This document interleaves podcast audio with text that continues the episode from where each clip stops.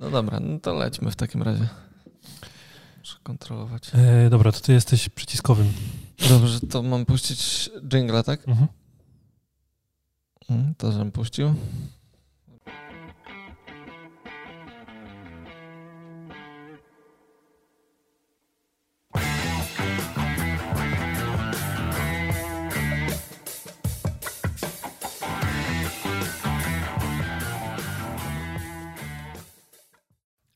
Dobry, fizjopasjonaci. Dzień dobry. Dzień dobry. Witamy na 23 odcinku podcastu Fizjopaszyn na podsłuchu. 23 jak Michael Jordan, nie wiem czy zauważyliście. Patrz go, jak się przygotował, nie?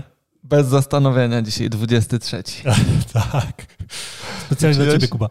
A się coś śmieję, bo jakby rozbawiło mnie to strasznie, bo mnie strasznie bawią takie jakby te kwestie techniczne, nie? Że na przykład przed chwilą nie chciał się puścić dżingiel i Marcel wiedział, że musi podnieść ten suwak, żeby on się puścił. I mnie to fas- fascynuje, nie? Że, że ktoś wie takie No. rzeczy.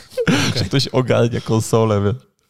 To ten zafascynowany takimi rz- rzeczami to nasz lokalny ekspert od kredytów Jakub Durczak, Tak, dzień dobry. e, ekspert od wszystkiego innego Marcel Mieszkalski Witam. i ja będę prowadził ten podcast, nazywam się Dariusz Kowalski. Działajmy. Super. Świetnie. Prowadź. E, Chcecie jakieś bzdury poopowiadać, zanim przejdziemy do społeczności, czy już mamy bzdury za sobą? Nie, no trochę bzdur pocisnęliśmy. No, Mhm. To może część się znajdzie w bloopersach. Zapraszamy do bloopersów. Dokładnie. Na początku i na końcu każdego odcinka. No, nie każdego, ale w większości A, no tak. Tam, gdzie się jakieś bloopersy znajdą, które, e, Się nadają. które się nadają. Tak. e, więc zwinny YouTube, jeden z naszych e, wielokrotnie komentujących użytkowników. bardzo YouTube'a. fajna ksywa. Tak, zwinny YouTube pisze, że deszczownica jest spoko, ale najlepsze pomysły są na toalecie. Nie, ja się- w sensie nie zgodzę się. Ale Mhm. już wam powiem, czemu się nie zgodzę. Dlatego, że na toalecie Siedzisz z telefonem w ręce. dokładnie i jestem zajęty, jakby mam ważniejsze rzeczy na głowie wtedy. Znaczy, y, umówmy się, że na toalecie to się przerabia te zaległości, na które się nie ma czasu w codziennym funkcjonowaniu. Więc ja na przykład mam tak, że jak wykupię sobie jakiś kurs online'owy, to przerabiam go regularnie, codziennie. Jakby 15 Dobrze. minut na to poświęcam. Wszystko git. Przera- jakby zdanie przerabiam zaległości na toalecie można interpretować Bardzo na różnie. kilku różnych poziomach, nie? Rozumiem, ale znaczy rozumiem, że jesteś po kursie z fizjologii i masz tendencję do tego, żeby patrzeć Tak. na różne Zoom rzeczy in, na, na różnych poziomach złożoności, a to było dość liniowe przemyślenie, także O, ale jak już jesteśmy przy tym, że właściwie wszyscy w trójkę byliśmy na kursie z fizjologii na drugiej części. Ja co prawda Tak. w roli tłumacza. Macie jakieś takie rzeczy, którymi coś byście chcieli skomentować? Było fajnie, nie fajnie? Bardzo fajnie. no ja zgadzam się z Kubą, było bardzo fajnie i y, miałem trochę więcej przestrzeni życiowej, żeby oprócz obecności na tym kursie realnie w, nim uczestniczyć, więc y, no uwielbiam Maxa słuchać i Maxa Girardę i wyniosłem z tego kursu naprawdę dużo takich rzeczy, nad którymi chętnie usiądę ponownie i, i, i je przeanalizuję. Zafascynowała mnie kwestia tych y, powiązań związanych z tym, że mm, organizm matki wytwarza y, jakby przeciwciała przeciwko ślinie dziecka, dostosowując mleko specjalnie pod potrzeby konkretnego dziecka. To było dla mnie takie.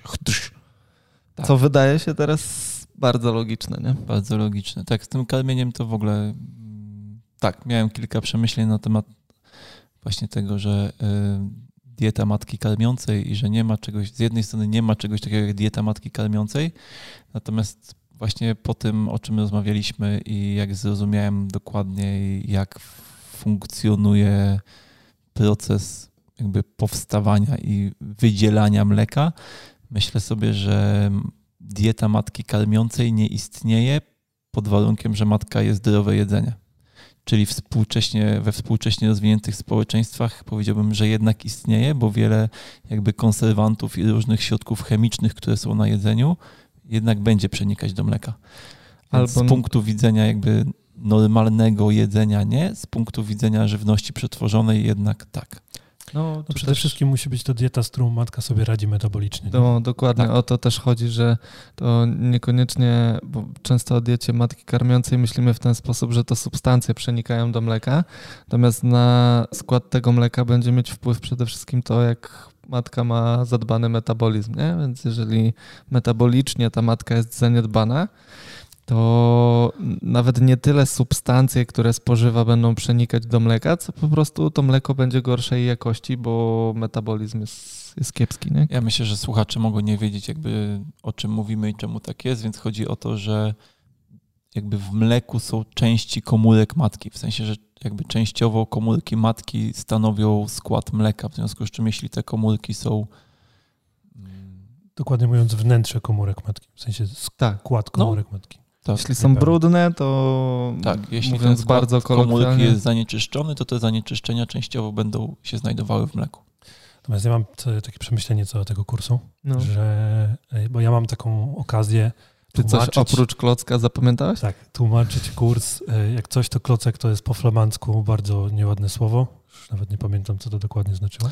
On nie potrafił tego do końca wytłumaczyć, bo on powiedział, że to jest, yy, że klocek po flamandzku mówi się do kogoś i to oznacza, że jakby jest to bardzo wulgarne powiedzenie komuś, że jest workiem mosznowym i zachowuje się jak ten worek tak, mosznowy. Tak, tak, coś takiego to było. No. Więc myślę, że jest to kompletnie nieprzetłumaczalne na polski. Tak, uważajcie ze słowem klocek w, w Belgii.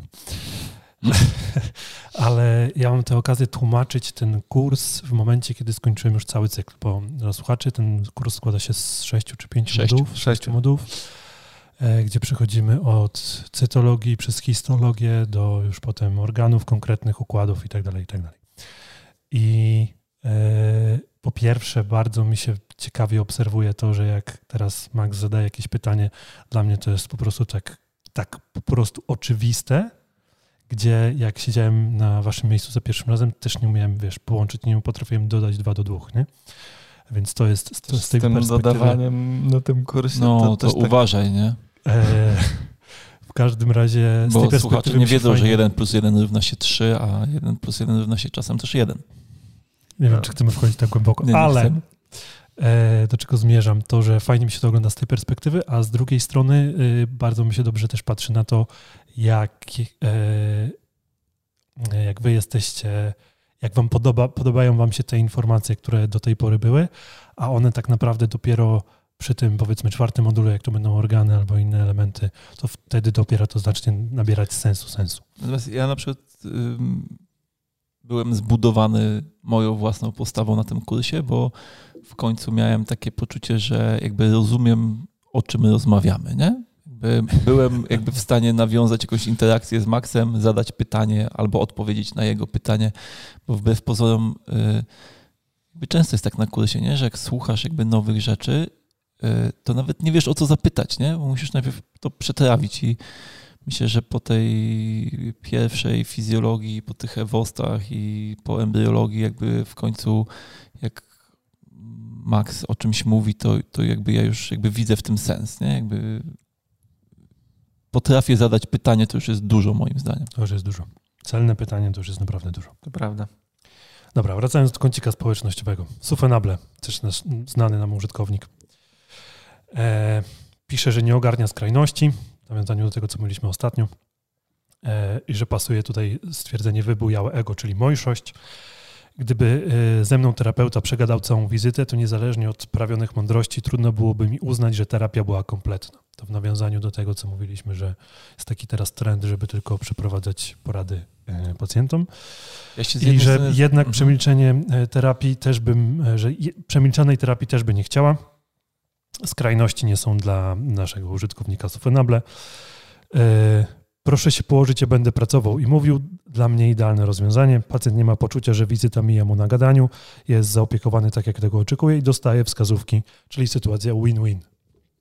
To no, chyba twój scenariusz gabinetowy, bo ty mówiłeś, że tak, tak robisz, nie? często tak robię, natomiast myślę, że ja się nie zapinam, że nie można przegadać całej wizyty, tylko trzeba się na to umówić z pacjentem po prostu, nie?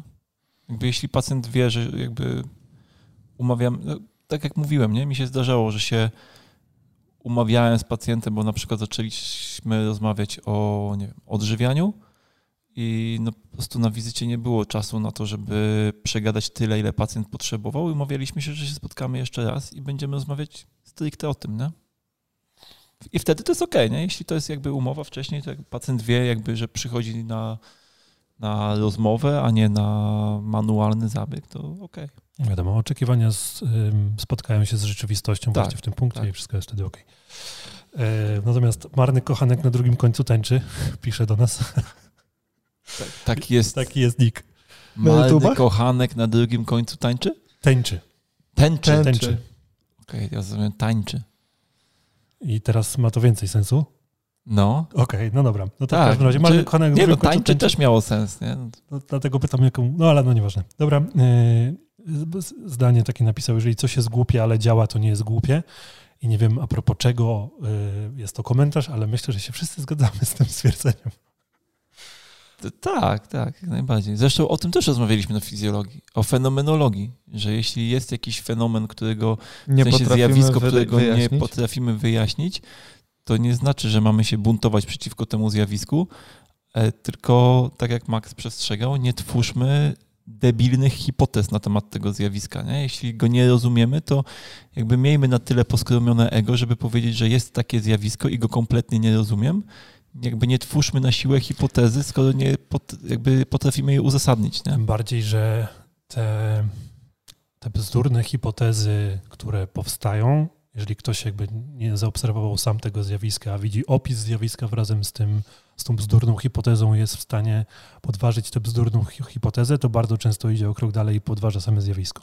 I to się bardzo często dzieje, szczególnie w naszym mhm. osteopatycznym świecie. Tak, to Przez raz. chwilę musiałem przetrawić, co powiedziałeś, ale tak, absolutnie. A dwa, że no jeśli spotykamy się z opisem, to już nie spotykamy się z samym fenomenem, tylko z interpretacją tego fenomenu, nie? A sam fenomen może być doświadczany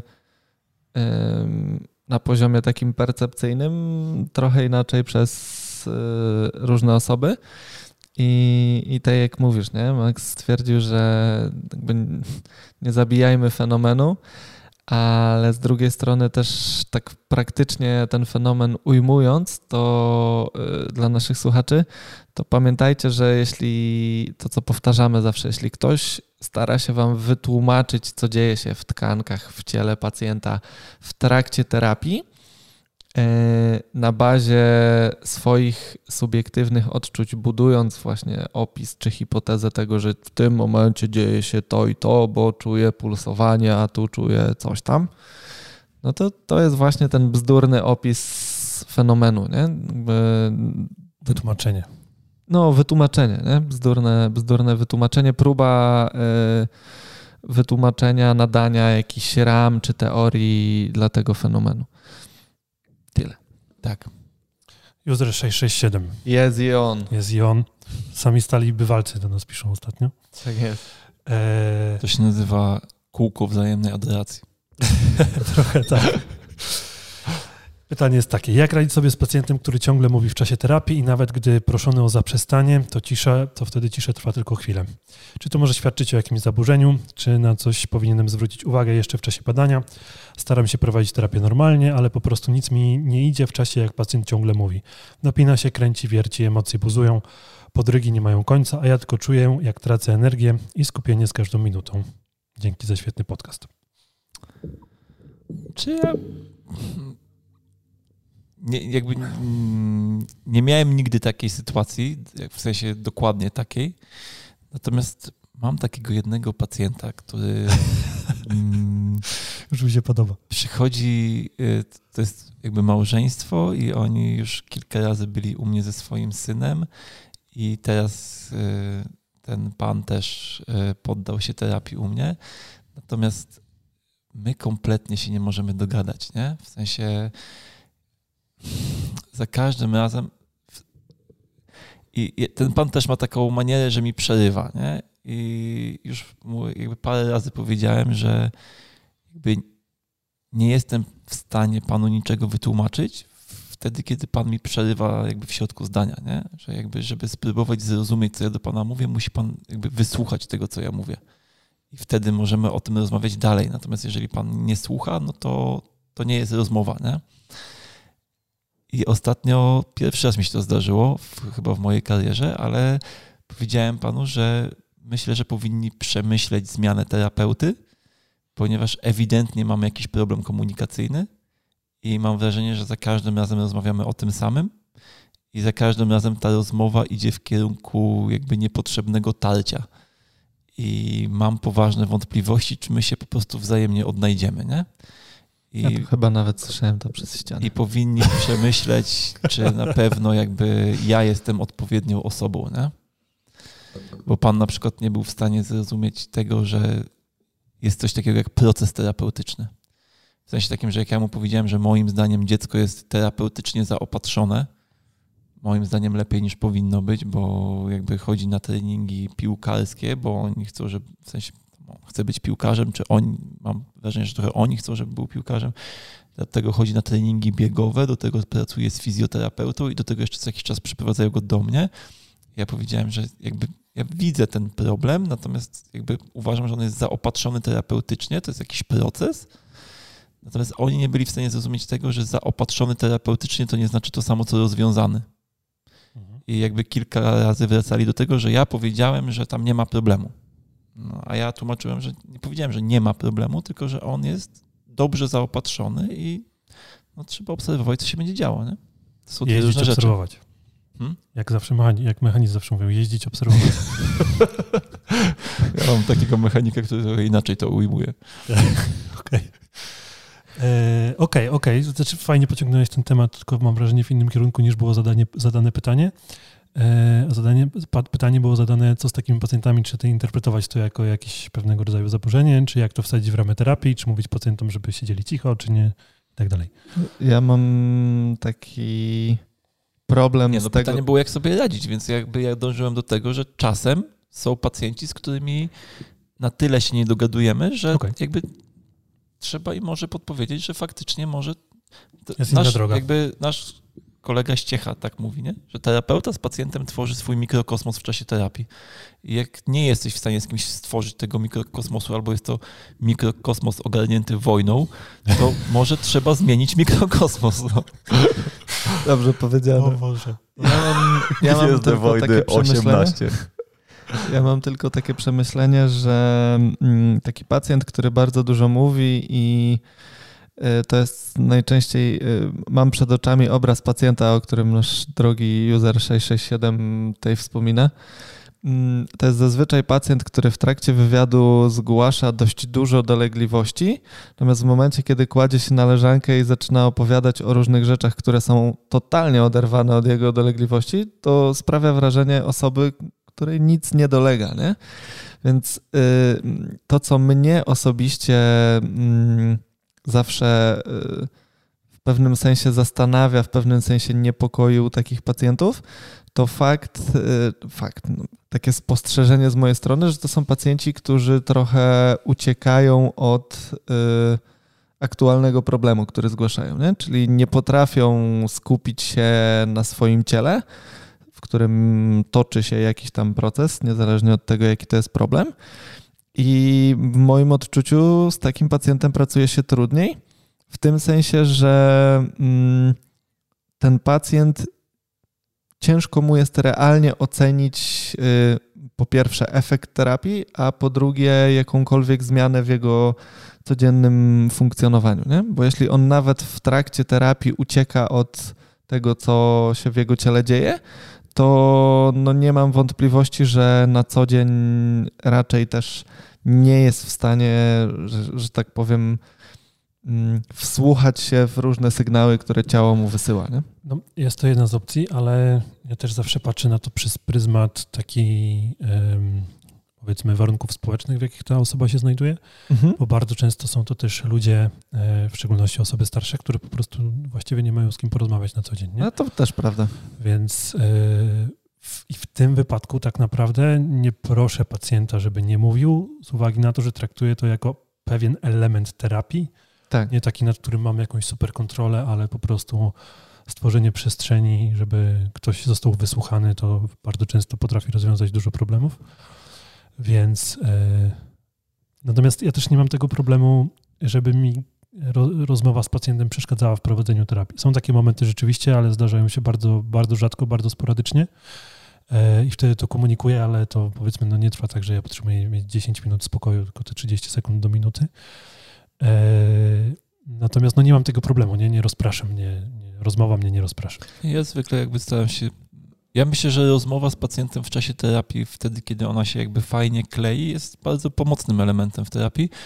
Natomiast jakby tutaj się podpisuję y, pod tym, co Darek powiedział, że też mam tak, że czasem mm, jest jakby rozmowa toczy się dosyć żwawo w czasie terapii i ja się nagle jakby wyłączam po prostu na chwilę, bo po prostu muszę się na chwilę Mhm. skupić, Dokładnie. ale potem wracam, nie? Czyli jak mawia stare porzekadło, że wszystko trzeba włożyć w kontekst. Ale też myślę, że nie wiem, czy macie takie, taką obserwację, że jak przychodzi ten moment, kiedy znajdziesz coś u pacjenta i musisz się na chwilę skupić, bo chcesz się zastanowić na przykład, co to jest za struktura, którą masz pod ręką, albo co się z nią aktualnie dzieje i jakby musisz się skupić na tym, co się dzieje pod twoimi rękami, to zwykle pacjenci w tych momentach też przestają jakby mówić, nie? Jakby No jakoś często reagują. jakby Naturalnie to reag- wychodzi. na, naturalnie to wychodzi, że pacjent też czuje, że tam jakby się dzieje teraz coś jakby w jego ciele i też jakby się... Czyli chcesz zasugerować, że zamykasz pacjentowi usta swoją pracą. Rękami zamykam usta pacjentowi, nie dotykając go w usta. To, to, to, ten, to ten holizm, o którym tak powtarzasz. Jezu, ja nie będę tego Nieustannie? komentował, bo to ja się boję, że to pójdzie w jakąś niewłaściwą stronę. Jeszcze, jeszcze jedna myśl mi przyszła do głowy, że są też pacjenci, którzy e, z tej grupy dużo gadających, którzy ma- w moim przynajmniej mniemaniu nieadekwatnie przejmują się swoim problemem. W sensie takim, że zdecydowanie za bardzo przejmują się swoim problemem i całą terapię są w stanie przegadać o, o, o tym problemie, mimo że Cały czas nawiązują, no? cały czas nawiązują do tego Żółta problemu. flaga. Ja... I wtedy właśnie, i wtedy jakby już to jest powiedzmy taka podpowiedź, że ten pacjent na jakichś polach już z perspektywy bardziej psychologicznej ma coś do przerobienia. ja myślę, że bardzo często... bardzo warto odesłać tego pacjenta gdzieś. Ja myślę, że często takie zachowanie jest formą pewnego takiego escapizmu, czyli pacjent ma swój Escapizm. escapizm, swój, Nie mamy już polskich słów? przepraszam, Ucieczka? purysto. E, pewnie jakieś mamy, no. Jakby, Zostańmy przy escapizmie. Escapizm jest okej, zaakceptowaliśmy. dziękuję. E, jest to taka forma escapizmu, bo myślę, że tacy pacjenci często mają na tyle. E, musiałem się z Ale mieszkalskim wodą podzielić. Barmanem byłem kiedyś. E, Skup się, escapizm. że pacjent ma na tyle trudny swój problem podstawowy, że żeby o, jakby przypadkiem go nie dotknąć, to bardzo mocno się skupia jakby na innych problemach, nie? Tych W takich sensie na tym aktualnie na zgłaszanym. Mhm, mhm. No właśnie, Nie? zgadzam się. Dobra, e, kolejny jeszcze komentarz od usera 667. Kiedyś zrobimy tabelkę, kto najwięcej nam pytań zadał. Myślę, że Kasia na razie przoduje, ale user 667 A jest, jest chyba drugi. Kasia dzisiaj? Jest Kasia. Całe szczęście. E, Każdy odcinek, odcinek łamie jakieś dziwne przekonania, jakie mam w głowie, związane z fizjoterapią. Ciężko jest do niektórych rzeczy przyznać, przy, cię- ciężko jest się do niektórych rzeczy przyznać przed sobą. Słuchając was nabieram chyba pokory i widzę, jak mało wiem. Dziwne uczucie, ale staram się od niego nie uciekać. Ciągle w głowie mam te pojęcia wzorzec napięciowy i uwalnianie napięcia. Nie jestem osteopatą, ale chciałbym zgłębiać tę wiedzę. Czy możemy podzielić się jakimiś, jakąś literaturą, artykułami i podobnymi rzeczami w związku z e, wzorcem napięciowym? Jeszcze zanim tego wzorca napięciowego, ja się bardzo cieszę, jeżeli nasz podcast ma rzeczywiście taki wymiar, że jesteśmy w stanie zasieć taką nutkę pokory wśród naszych słuchaczy. Chciałbym, żebyśmy też zasiewa, zasiewali e, w równym stopniu nutkę pewności. To byłby taki idealny balans, ale mam wrażenie, że tego, czego nam brakuje w zawodzie bardzo często, to, to właśnie pokora. Reasoning. No i rozmowania, prawda? Tak. No, ale wracając, co do tego wzorca napięciowego i uwalniania napięć. Ja się zastanawiam nad kwestią wzorca napięciowego, o którym mówimy, czy to nie idzie w złym kierunku. W sensie takim, że nie robimy jakiegoś mitycznego tak, że ludzie zaczynają sobie wyobrażać, że jest jakiś wzorzec. W sensie takim, żeby to za chwilę nie poszło w takim kierunku, że jak pacjent przychodzi z tym, to ma taki wzorzec, a jak przychodzi z tamtym, to ma taki wzorzec. Jakby jak my mówimy wzorzec napięciowy, to mamy na myśli jakiekolwiek, jakby, jakąkolwiek zmianę, w sensie nie, jakiekolwiek nienormalne napięcie w ciele pacjenta, jakąkolwiek zmianę mm, napięcia, czy jak, powiem responsywności, to porysta Kowalski zaraz się przyczepi, że mam znaleźć polskie słowo. Nie, nie, no niektórych polskich słów nie ma po prostu. E, jeśli tkanka odpowiada inaczej niż normalnie, przy czym kwestia normalnie jest trudną kwestią, którą poruszaliśmy ostatnio w poprzednim odcinku. Dwa odcinki temu, ale tak? Czy dwa odcinki temu. To to jest wzorzec. Tak? To jest coś, co znalazłeś u pacjenta, co nie jest jakby normalne dla niego. I może wiem. to być napięcie na mięśniu, może to być napięcie powięziowe, może to tak. być coś, jak on w sensie metabolicznie reaguje. W zależności od tego, jaka pojęcie. to tkanka, to taki wzorzec ma swoją charakterystykę. To o tym mówiliśmy w jednym odcinku, z odcinków, gdzie o tym wzorcu nieco więcej było. Mhm. I taki wzorzec ma też swój kierunek, nie? No bo starając się oporować środowisku, ten organizm wytwarza taki kierunek wzorca, który ma go wspomagać w.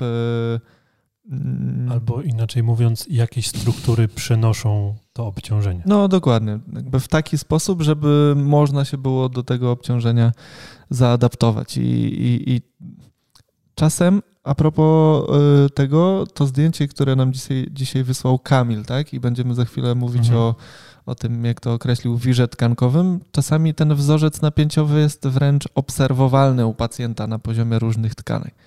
Także yy, no, literatura na ten temat, to tak naprawdę musielibyśmy wejść w no, cały kurs fizjologii, tak?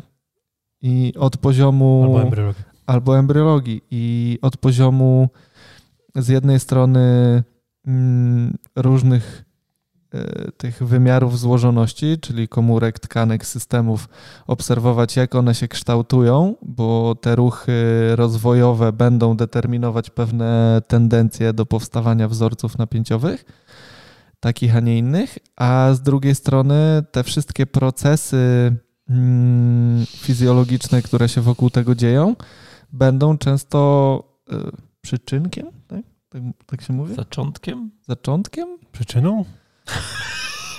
Chciałem tak ja ambitnie. Wiem, wiem, wiem, rozumiem.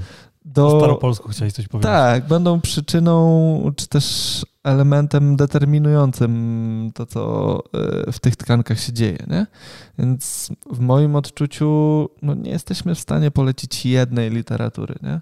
bo to by trzeba było przeanalizować jak są zbudowane, nie wiem, jak jest zbudowana tkanka mięśniowa, powięziowa, jak są zbudowane płyny różnego rodzaju w naszym ciele, bo każda z tych tkanek ma swoją charakterystykę, ma swoją charakterystykę um, odpowiedzi na ten jakiś stres, obciążenie. I, i, I w odniesieniu do tego możemy budować wiedzę na temat wzorców. Ja myślę, że trzeba znowu trochę odwrócić kierunek myślenia, że w momencie, w którym może to pomoże, że w momencie, w którym badasz pacjenta, spróbuj go jakby ocenić, jakby znaleźć właśnie jakby zaburzenie tkankowe i najpierw znaleźć to zaburzenie, nie interpretując go, a dopiero jak je znajdziesz, to zastanowić się, co znalazłeś. W sensie, na jakim poziomie jest to zaburzenie. Czy to jest zastojowe zaburzenie, czy to jest napięciowe zaburzenie. Jeśli jest, a jak już się zastanowisz jakie, to wtedy zastanów się, jakie tkanki w tej okolicy, jakie struktury anatomiczne w tej okolicy mogły dać tego typu zaburzenie. Może to ja ułatwi. Tak najbardziej obrazowo chyba to porównał do tego, że e, bo wszyscy mam wrażenie, jako fizjoterapeuci mamy, mamy jakieś wyobrażenie, jak, mógłby wygląd- jak mogłoby wyglądać napięta taśma mięśniowo-powięziowa, nie? Więc napięcie takiej taśmy mięśniowo-powięziowej może być przykładem wzorca, który występuje w ciele. Natomiast nie zawężając tego tylko do, do taśm mięśniowo-powięziowych, to równie dobrze pamiętajmy, że ten wzorzec może być związany z obrzękiem, z, e, ze strukturami właśnie, które przynoszą krew, które przynoszą limfę i tak dalej, i tak dalej. Więc to nie jest Naczyniami. Tylko, na przykład. E, Natomiast nie jest to tylko i wyłącznie kwestia mięśniowo-powięziowa albo kostna, natomiast no, na takim przykładzie można sobie to, mam wrażenie, jako fizjoterapeucie najłatwiej, najłatwiej wyobrazić. Tak. No ale jak już, jak już zaczniemy rozumować w tych wzorcach, to na przykład czytanie zdjęć rentgenowskich staje się też troszeczkę prostsze.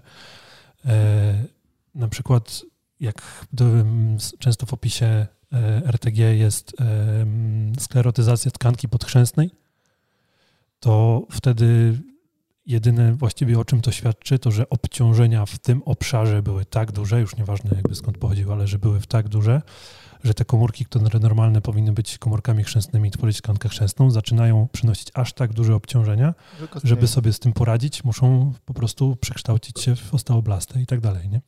Tak samo wszystkie zmiany szpiku, te zmiany typu modik i, i tak, tak dalej. Zwapnienia w ścięgnach, podobna historia. Naczyniaki w kręgach. Znaczy dokładnie, dokładnie tak. Więc to jest po to prostu jest przybieranie innej formy pod wpływem bodźca, którym ta tkanka jest, e, jest e, traktowana, więc jest to nic innego jak próba adaptacji do, mhm. do tego bodźca. Więc ciężko nam tak bezpośrednio powiedzieć o tych wzorcach tak naprawdę. I odesłać do literatury tym, tym bardziej. Jedyne, do czego możemy was Ale odesłać? są, są bardzo ciekawe artykuły właśnie Maxa Girardin i on tam czasem zaczepia o te tematy, nigdy bezpośrednio dotyczące samego wzorca, Marcel już kiwa głową, bo on uważa, że no bez nie, no kontekstu... bez kontekstu te artykuły są trudne, no to można się zniechęcić, nie? Jak ktoś, wiesz, czyta artykuł o warstwach gleby wpływającej na uwarunkowania środowiskowe w Afryce takiej i takiej i jak ma to wpływać na... Okay. Okej, okay, natomiast ym, drogi userze, najbliżej co mogę Ci polecić a propos LinkedIn, tego, Max Girardin. LinkedIn, Max Girardin, dokładnie. Albo Jean-Paul Hopner, on też tam chyba ma kilka artykułów. Mm. Ale o, jest fajny. Wszystko jest, jest po angielsku, a jest fajny, są po polsku niektóre artykuły. Jest fajny artykuł Jean-Paula o ym, trajektorii, jak się rozwijają nerwy. Mhm. I może ten proces rozwojowy właśnie przybliżyć i userze to jak taki wzorzec później może przebiegać, więc na morfologicum.org morf, morphologicum.org jak sobie wejdziesz i wybierzesz jako język strony język angielski, to w artykułach na tej stronie jest y, artykuł Jean-Paula o wiertarkach y, chyba hmm. tak. Czy, czy naczynia mają...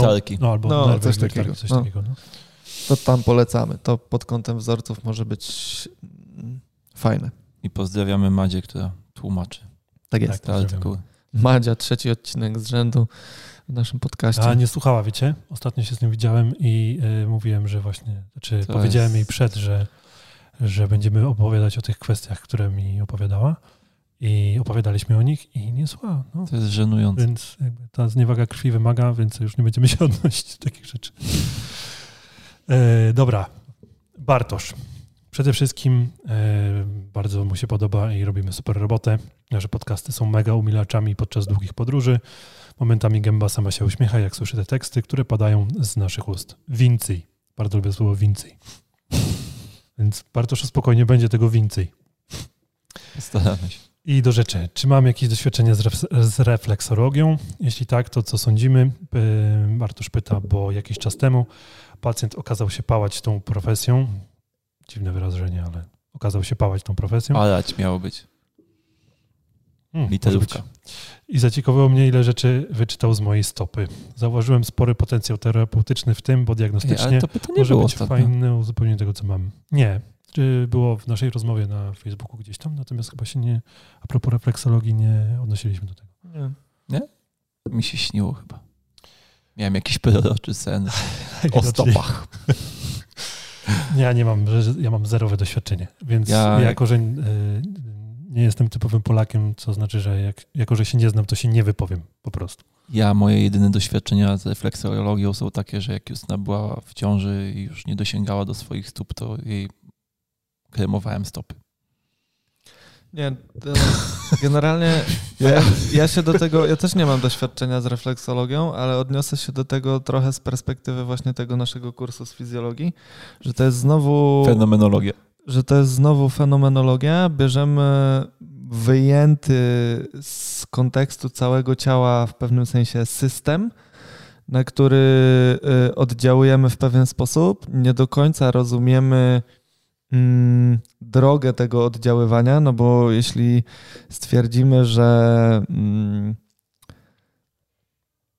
wprowadzając jakiś bodziec w obrębie stopy stymulujemy receptory, no to tych receptorów w naszym ciele wszędzie jest mnóstwo. Jasne, można użyć argumentu, że na stopie tych receptorów jest bardzo dużo i dlatego ta stopa jest bardziej reaktywna.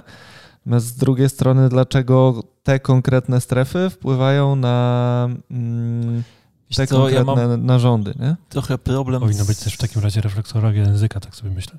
Ale jest, tak naprawdę znajdziesz wszystkiego. Mikrosystemów jest dużo, Mikrosystemy na palcach i tak dalej, język. ucho. Tak, natomiast... No to trochę o tym wiecie jednak, widzę. E, wiesz co, natomiast ja mam problem z tłumaczeniem, bo to jest wszystko, albo nie wiem czy wszystko, ale to jest raczej zaczerpnięte z tradycyjnej medycyny chińskiej.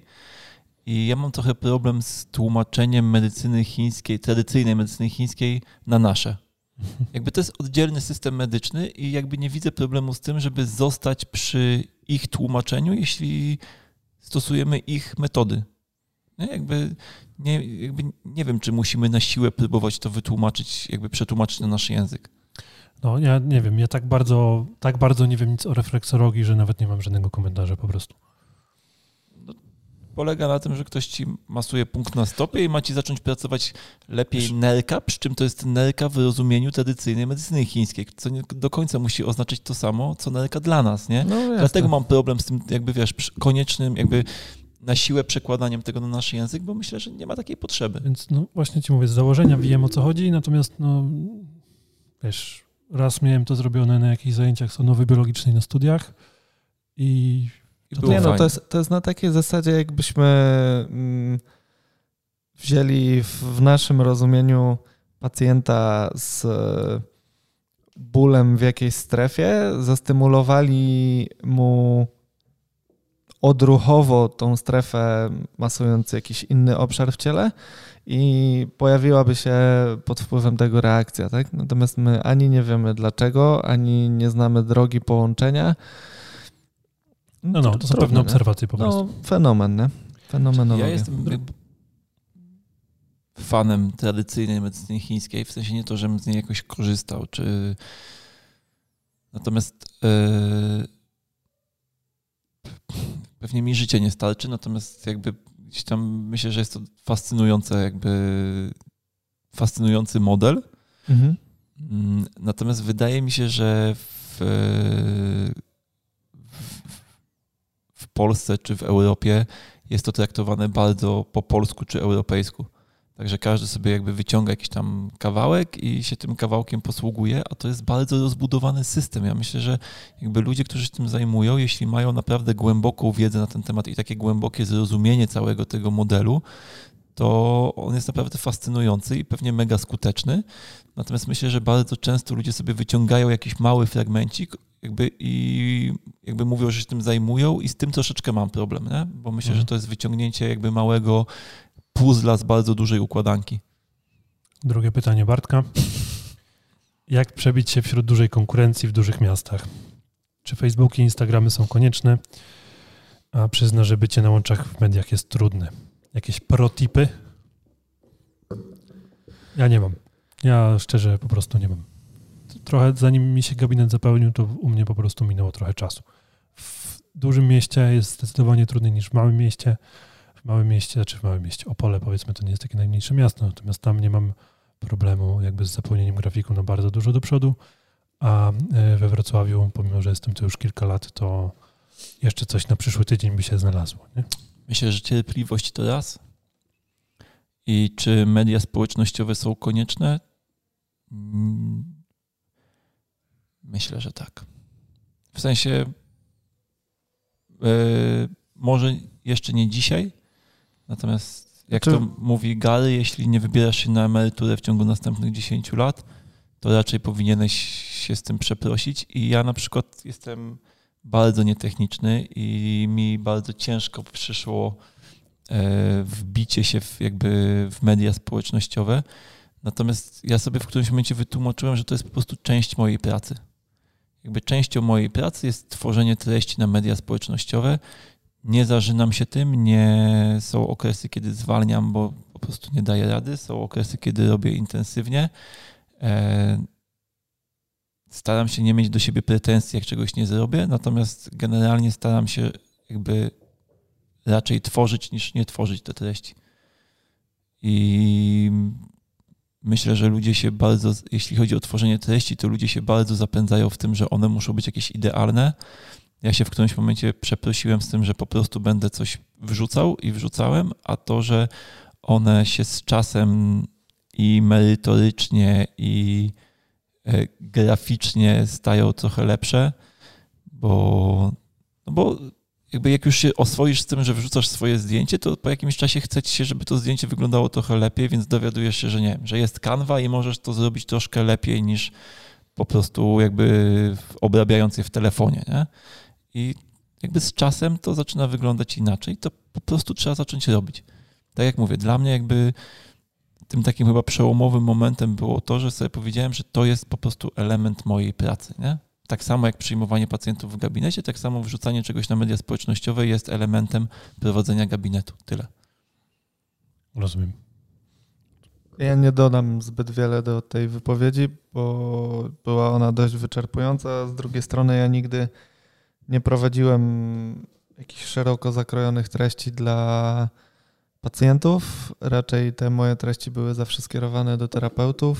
Co prawda mnóstwo ludzi czytając moje artykuły na blogu trafiło finalnie do, do gabinetu, mm, ale no, to był taki y, efekt na zasadzie niechcący. Nie? To nie był zamierzony cel, żeby tych pacjentów ściągać, więc y, myślę, że dobrym protipem będzie to, żeby oprócz tego, że te treści nie muszą być perfekcyjne, to starajcie się, żeby te treści nie były takie mm, marketingowo-sprzedażowe, tylko żeby pokazywały Was jako terapeutów, Waszą codzienną pracę i to, w jaki sposób tą swoją pracę nie tyle wykonujecie, ale no, pokazujące, jak ona jest dla Was ważna, tak? Że wkładacie dużo energii i, i zaangażowania w tą pracę i myślę, że to przyniesie lepszą zwrotkę ze strony pacjentów,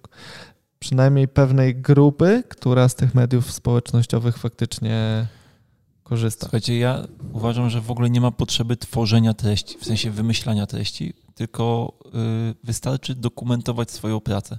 W sensie jakby pisać o tym, co aktualnie się dzieje. Ja na przykład mam na, w gabinecie na biurku notes, gdzie w czasie rozmów z pacjentami na przykład zapisuję sobie niektóre ich pytania. Jak pacjent mi zada ciekawe pytanie, to ja sobie je zapisuję i odpowiadam potem na to pytanie w mediach społecznościowych. Mamy w studiu pająka. Jezus, jak się przestraszyłem. Chodził mi po ręce pająk. Studio pająka. E, I wiecie, to się jakby dzieje samo, nie?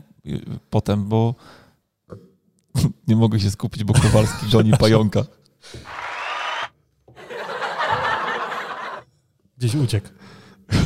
ale musieliby Człowieku, się... twoja reakcja naprawdę zasłużyła na... Tak. Na pewno, tym bardziej, że mamy to nagrane, to sobie sprawdzę potem.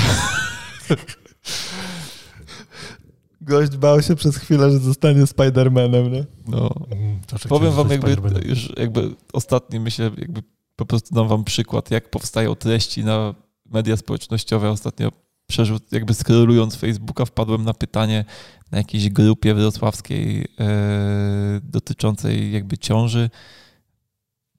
Pani wrzuciła pytanie, czy ktoś może jej polecić terapeutę, który jej zatejpuje brzuch. No i jakby od razu jakby tworzy się treść. Łyknąłeś. No tak, no jakby po prostu pisze post o tym, jakby czym jest taping w czasie ciąży, tak? Czyli, że, że to nie jest jakby metoda, że to jest dodatek do terapii i tak dalej. No jakby tak naprawdę proste rzeczy, nie? Jakby pisz o tym, na czym się znasz, pisz o tym, co robisz na co dzień, nie? Super. Myślę, że to było bardzo fajna wskazówka. Kasia, nasza ukochana Kasia, zastanawia się, czy trafiają nam się pacjenci neurologiczni, na przykład ze spastycznością, którym udało się pomóc i poprawić na przykład jakość chodu, postawę czy inną funkcję. I czy, ostapia, czy osteopatia się tutaj w ogóle sprawdza. E, Kasia zdaje sobie sprawę, że przy uszkodzeniu ośrodkowego układu nerwowego nic tam nie naprawimy, ale e, jest ciekawa, czy osteopatia może być tutaj skuteczna. Co wy na to? Ja nie miałem, nie pracowałem z pacjentami neurologicznymi, więc znaczy z pacjentami ze spastycznością nie pracowałem, natomiast z jakimiś tam neurologicznymi typu e, stwardnienie rozsiane czy coś to mi się zdarzało. Ale co do, mm, co do samych efektów, no jasne, że można uzyskać efekty, natomiast to nie jest terapia, która zastąpi e, fizjoterapeutyczną pracę. To są zupełnie inne mechanizmy działania, więc e, można poprawić metaboliczny stan powiedzmy tej patologii, czyli że w tej patologii pacjent będzie funkcjonował lepiej. Natomiast no, terapię taką neurofizjologiczną, ona i tak jest niezbędna, i tak jest niezbędna jest absolutnie niezbędna, natomiast Nawet jest można, bardziej niezbędna niż taka terapia osteopatyczna, powiedziałbym. Tak, natomiast można działać wspomagająco do terapii neurofizjologicznej, można jakby stwarzać, e, moim zdaniem można jakby napięciowo tworzyć bardziej podatny grunt do tego, żeby ta fizjoterapia neurofizjologiczna miała większy potencjał do zadziałania. Natomiast też yy, ja odkąd y, zacząłem uczyć się osteopatii, to zrozumiałem, że my jako fizjoterapeuci się skupiamy u pacjentów neurologicznych bardzo mocno na układzie ruchu, nie zastanawiając się nad poprawą różnych innych funkcji życiowych typu oddech, typu kwestie związane z trawieniem, z wypróżnianiem, a to są rzeczy, z którymi ci pacjenci często mają duży problem. I, e, i pracując osteopatycznie, możemy większy nacisk położyć właśnie na pracę z tymi funkcjami, właśnie na przykład jakby wiesz, jak ktoś ma, jak ktoś ma y, częściowo porażony tułów, no to z założenia jego przepona na przykład nie pracuje super. I pracując osteopatycznie możemy na przykład chociaż częściowo poprawić pracę tej przepony, a tym samym poprawić jego oddech, a tym samym poprawić jego krążenie, jakby i na tej zasadzie poprawić jego funkcjonowanie, nie? Więc możemy działać na trochę innym polu niż standardowo skupiamy się w fizjoterapii. Okej. Okay. Rafał, na wstępie nam dziękuję za bardzo wartościowy podcast. I pytanie. Czy moglibyśmy powiedzieć więcej o badaniu listeningiem, testem pociągania, lokalnym i generalnym i ogólnym? Instruktorzy na kursach tłumaczą to badanie jako coś istotnego i prostego do wykonania, a Rafał, mówiąc szczerze, czuje zero jakiegokolwiek pociągania w trakcie tego badania na ile może polegać e, na takim badaniu i gdzie ewentualne szkolenia, aby udoskonalić taką umiejętność. Czyli Rafał sugeruje, że test listeningu go nie pociąga. Tak jest. Na ten moment. Pociągający. Eee, hmm. Co ja na przykład dzisiaj w głowie nie, rodzi, stary? Nie wiem, mam jakieś dziwne... Brudne myśli masz. Ja miałem jakby bardzo jakby ciężkie dwa tygodnie, bo bardzo dużo pracowałem, a w weekend byłem na szkoleniu i właśnie jakby dzisiaj w nocy całą noc bolała mnie głowa i minęło jak ręką odjął, jak wyszedłem rano na spacer i moja Justyna uświadomiła mi, że po prostu byłem zamknięty przez dwa tygodnie i to może dlatego jakby się nie najlepiej wczoraj czułem. Natomiast faktycznie jakby puścił mi ten ból głowy rano i czuję się cudownie i mam różne jakby dziwne, wesołe, głupie myśli, nie? Jakby przyszło mi do głowy, że może jakby miał mało atrakcyjnych pacjentów, więc go nie pociąga. Nie, takie wiecie. Jakby, rozumiem. E, rozumiem. Takie... Dwa neurony się spotkały i, no, radość z tego wyniknęła. Radość, tak. tak klaskanie uszami po prostu. Yy, więc ja pamiętam, jak ja na mojej ścieżce osteopatycznej, tej początkowej byłem, i ucząc się właśnie tych testów listeningu i podobnych, czyli właściwie sprawdzania napięć w organizmie, powiedzmy, e, to miałem wrażenie, że e, to powinno być moje podstawowe badanie. Takie przynajmniej wtedy odnosiłem wrażenie. A teraz jakby już jak mam trochę więcej doświadczenia, to nie to, żebym z tych testów nie korzystał, natomiast traktuję je na bardzo... Wróciłeś do ortopedycznych. Bardzo równym poziomie e, z resztą testów po prostu, nie? Czyli to są testy, które dają jakieś wskazanie, a nie które nam pokazują prawdę objawioną, a mam wrażenie, że nie wszyscy prowadzący, ale wielu prowadzących z zacięciem osteopatycznym tak, to właśnie Właśnie chciałem powiedzieć, że wydaje mi się, że to idzie trochę w, jakby w, znowu w złym kierunku z tym listeningiem, że jest listening i masz położyć rękę na pacjencie i poczuć, co z nim będziesz dalej robił, tak. jakby gdzie jest problem. A mi się wydaje, że listening to jest taka lekka wskazówka, nie? Że, entry level taki. Tak, taki entry level. a po polsku e, żartuję, że, e, że listnik pokazuje ci, że możesz się zainteresować danym obszarem, bo tam się coś dzieje. Nie? Znaczy, ja uważam, że z tego, tego badania można wyciągnąć dużo wniosków, ale do tego potrzeba bardzo dużo doświadczenia i przede wszystkim trzeba sobie dobrze ułożyć w głowie, czy, co my właściwie badamy tym testem. To jest podstawowe pytanie, co my właściwie badamy tym testem? No i jest w sumie bardzo krótka odpowiedź. Szukamy wzorca napięciowego w tych tkankach. Tak. Czyli tak naprawdę listening został włożony w model terapii visceralnej i mnie na przykład w listeningu często mm, bawiło to, w sensie w tłumaczeniu listeningu bawiło to, że jak przyłożę rękę do ciała pacjenta, to ten listening pokazuje mm, visceralne problemy w danej strefie. Czyli jeżeli moja ręka zachowuje się na przykład ułożona na brzuchu w jakiś sposób, to pociąganie o takim takim charakterze wskazuje mi na taki taki narząd, bo on się w tej strefie znajduje, nie? Jakby był jedyną rzeczą, która się tam znajduje. Czyli y, tak na przykładzie, jeżeli położę sobie rękę na brzuchu i zostanę podciągnięty w prawy górny kwadrant, to wtedy będzie to na przykład wątroba. No tak. A dlaczego nie Ale jedenaste twój, żebro? A twój prawy czy pacjenta prawy? Zależy jak ma pacjent wątrobę ułożoną. E, tak, dokładnie, dokładnie. Dlaczego nie, nie jedenaste żebro, nie? Nie wiem, jak pacjent przyjdzie do mnie z pękniętym no żebrem, to jakby nie pociągnie mnie to prawe żebro. W sensie nie ma tej mocy pociągania, tylko narządy mają to tą jest, moc. To jest jedna rzecz, a druga rzecz, z którą ja zawsze miałem problem, że nie wiem, czy ja to źle zrozumiałem, czy to było w ten sposób przedstawiane, że jeżeli czuję właśnie jakieś pociąganie, czyli że na przykład ciągnie mnie w kierunku wątroby, to znaczy, że wątroba jest problemem. A jakby i to mi się nigdy nie kleiło, dlaczego to ma tak wyglądać. Czy ja mogę to zrobić? Nie wiem co. Zburzyć ludziom pewien dogmat, z którym żyją od wielu lat? To możemy tak zrobić, a pozwolisz mi tylko na, na kończenie myśli? Ja potem też jeszcze chciałem coś zburzyć. Czyli jeżeli przykładam rękę do jakiejkolwiek części ciała i ciągnie mnie to w jakąś część ciała, dajmy na to już tą wątrobę, skoro już od tego wyszliśmy, to znaczy, że nie wątroba ma problem, tylko cała ta strefa, gdzie ja czuję to, żebym poczuł to pociąganie w danej strefie, to ta strefa musi być zaangażowana we wzorzec.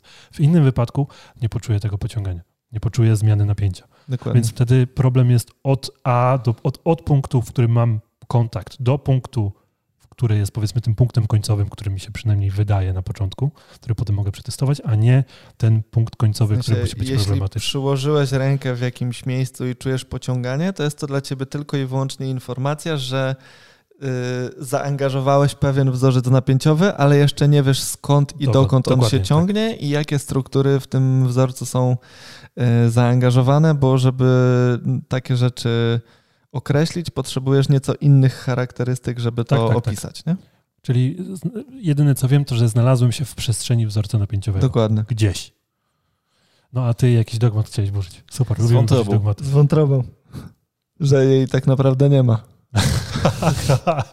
to jak chcesz tam iść, to proszę bardzo. Nie no, e, nie będę tam szedł. W każdym razie e, Naprawdę, jak y, przyjrzycie się fizjologii y, na różnych poziomach, od tych poziomów mikroskopowych po makroskopowe, to człowiek zaczyna dostrzegać, że pewne mm, wyobrażenia o budowie nawet ludzkiego ciała są konsekwencją pewnych procesów i czasem niewiele znaczą w kontekście jakby samego procesu, który do nich doprowadził. Nie? Czyli wątroba, którą my widzimy w taki sposób, jaki widzimy, z punktu widzenia takiego fizjologicznego, mm, jest tak naprawdę systemem żółciowym, który ma mm, detoksyfikować nasz organizm między innymi, a, jakby cała ta otoczka związana z hepatocytami to jest już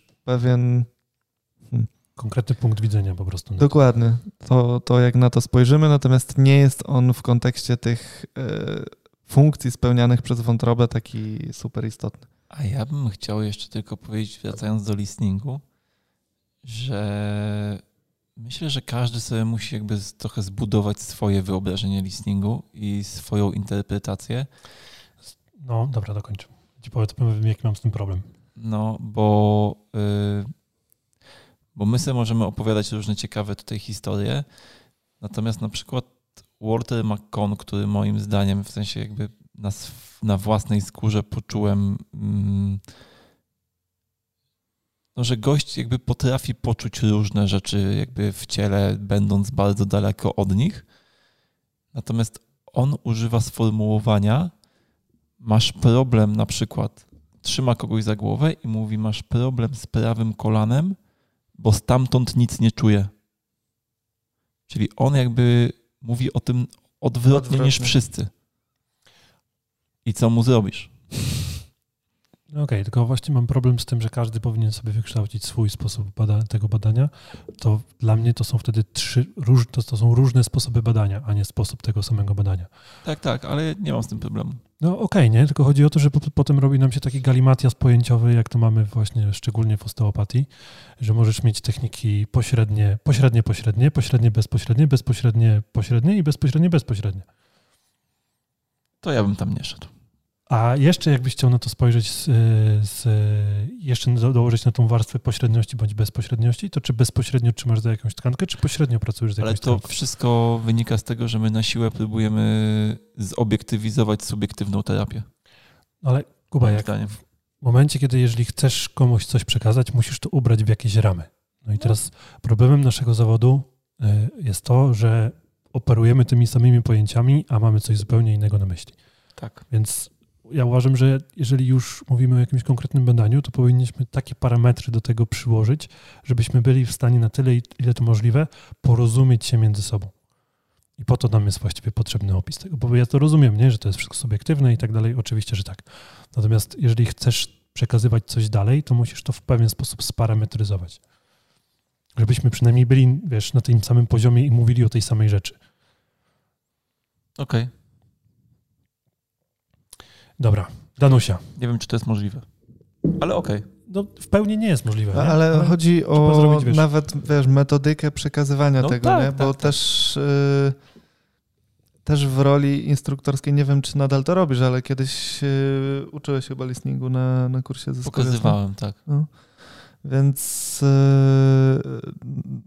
myślę, że komuś, kto spotyka się, właśnie to jest problematyczne dla osób, które spotykają się z tym testem po raz pierwszy, że nie ma tych mm,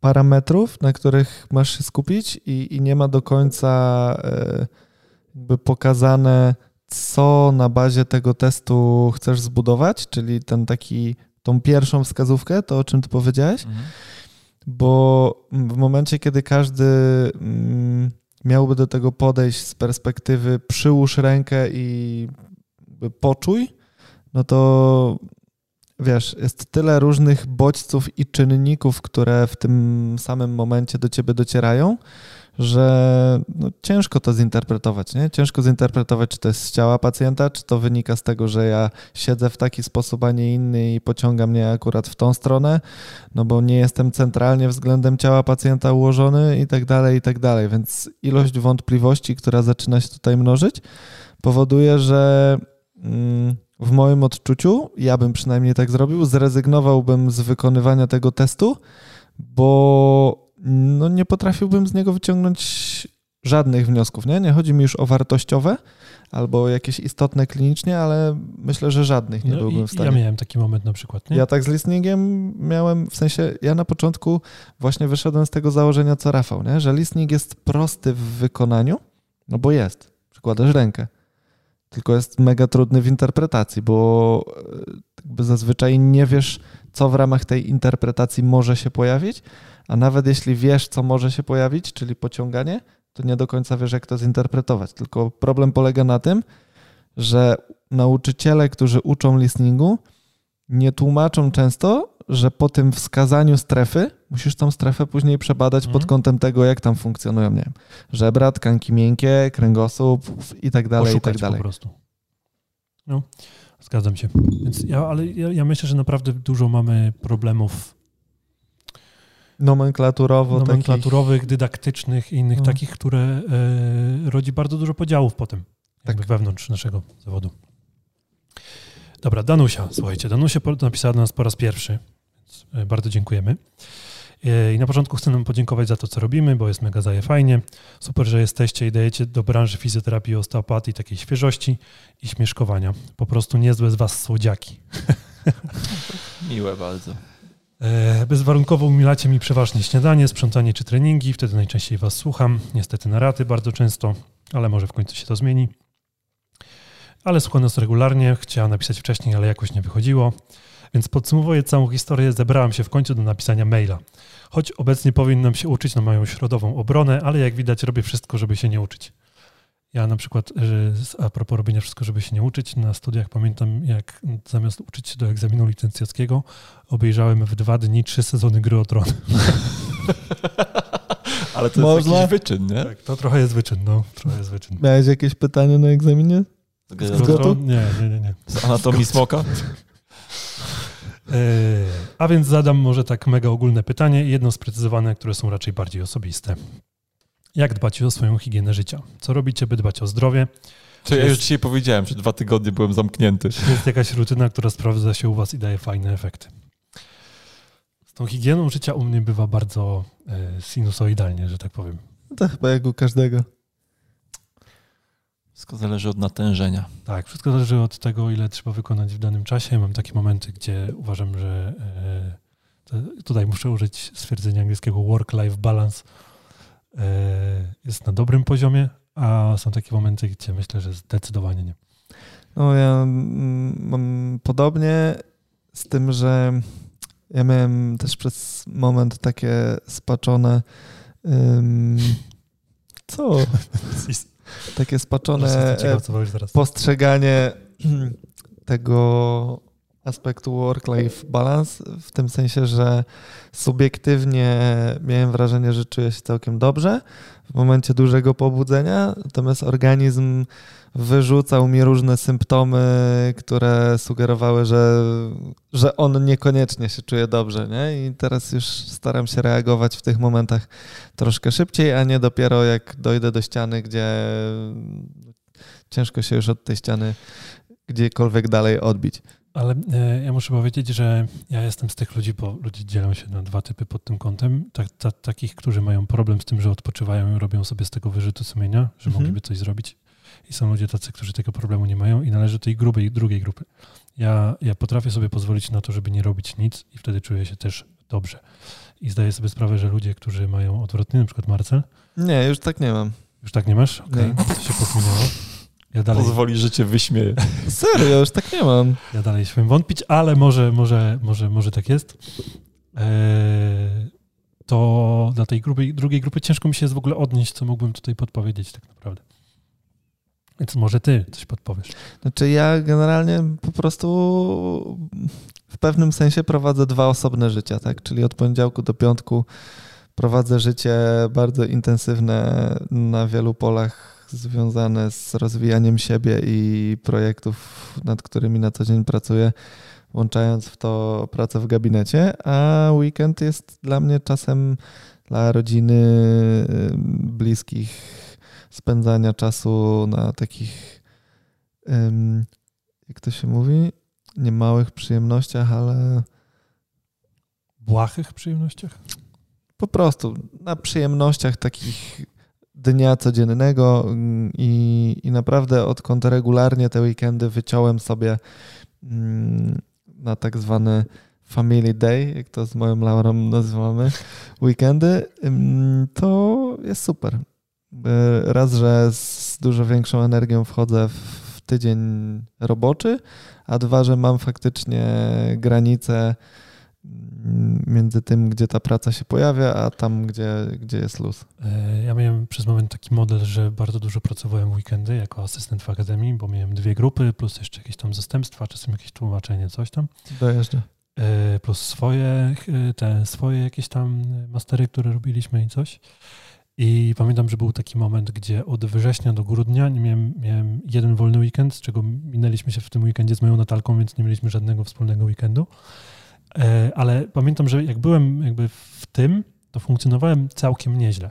Nie? Natomiast w ostatnim czasie raczej mam wolne weekendy. Rzadko mi się zdarza, rzadko. Raz powiedzmy w miesiącu zdarza mi się, żebym miał weekend zajęty, ale jak mi się już skumulują dwa weekendy zajęte, to ja już chodzę do tyłu, już potrzebuję wtedy odpoczynku. Nie? Więc to jest kwestia też odzwyczajenia, Ja przyzwyczajenia pewnych rzeczy. Mam podobnie. A twoja strategia jest chyba podobna jak Marcela, nie? Wiecie co, no jakby co się będziemy oszukiwać? No jakby ja pracuję sporo. W, w czasie, kiedy nie pracuję, staram się spędzać czas z dziećmi i cóż, no jakby po prostu myślę, że każdy etap w życiu ma jakieś, rządzi się swoimi prawami. Si. No ja jestem teraz na takim etapie, że mam troje małych dzieci, na które muszę zarobić. E, chcę z nimi spędzać czas, który mam wolny, w związku z czym no, jakby muszę się jakby ustawić w ten sposób, że wszystkie moje dodatkowe projekty, czyli prowadzenie social mediów, uczenie się, czy nie wiem, ostatnio sobie wymyśliłem, że napiszę książkę, jakby musi się odbywać w czasie, kiedy ja nie jestem w gabinecie ani na szkoleniu i Nie jesteś z e, dziećmi. I nie jestem z dziećmi, w związku z czym, krótko mówiąc, w nocy. Więc trzeba sobie z drugiej strony dać taki, mm, takie przyzwolenie, że pewne rzeczy dzieją się powoli po prostu, tak? Ja sobie wymyśliłem, że napiszę książkę, natomiast pewnie zajmie mi to kilka Trochę lat, czasu. nie? Bo, no bo realnie jakby nie widzę na dzień dzisiejszy przestrzeni napisania tej książki. Pewnie jak będę wystarczająco długo o tym myślał, to sobie jakąś tam przestrzeń znajdę, ale generalnie jest tak, że wiecie, wszechświat, wszechświat się ustawia tak, że na wszystko się zawsze znajdzie czas, tylko nie należy zakładać, że to będzie za tydzień. Nie? Okej. Drugie pytanie Danusi. Czy uprawiacie, jakieś czy uprawiacie jakąś aktywność fizyczną? Jeśli tak, to jaką i czy to jest wpisane w grafik, czy jest ona spontaniczna? Ja raz w tygodniu jestem z dziećmi na basenie, jeśli to się liczy do aktywności, w sensie, że z Szymonem wchodzę do wody, więc jakaś to jest aktywność. Natomiast nie wiem, czy czuję się potem wypoczęty, bo on bardzo dużo po mnie skacze i czuję się ugnieciony przede wszystkim. E, I staram się ostatnio być minimum raz w tygodniu na ściance. Jak mi się uda w weekend jeszcze z dzieciakami pojechać na ściankę, znaczy raz w tygodniu staram się być sam, a potem jak mi się w weekend uda pojechać z dziećmi, no to mam dodatkową jeszcze ściankę.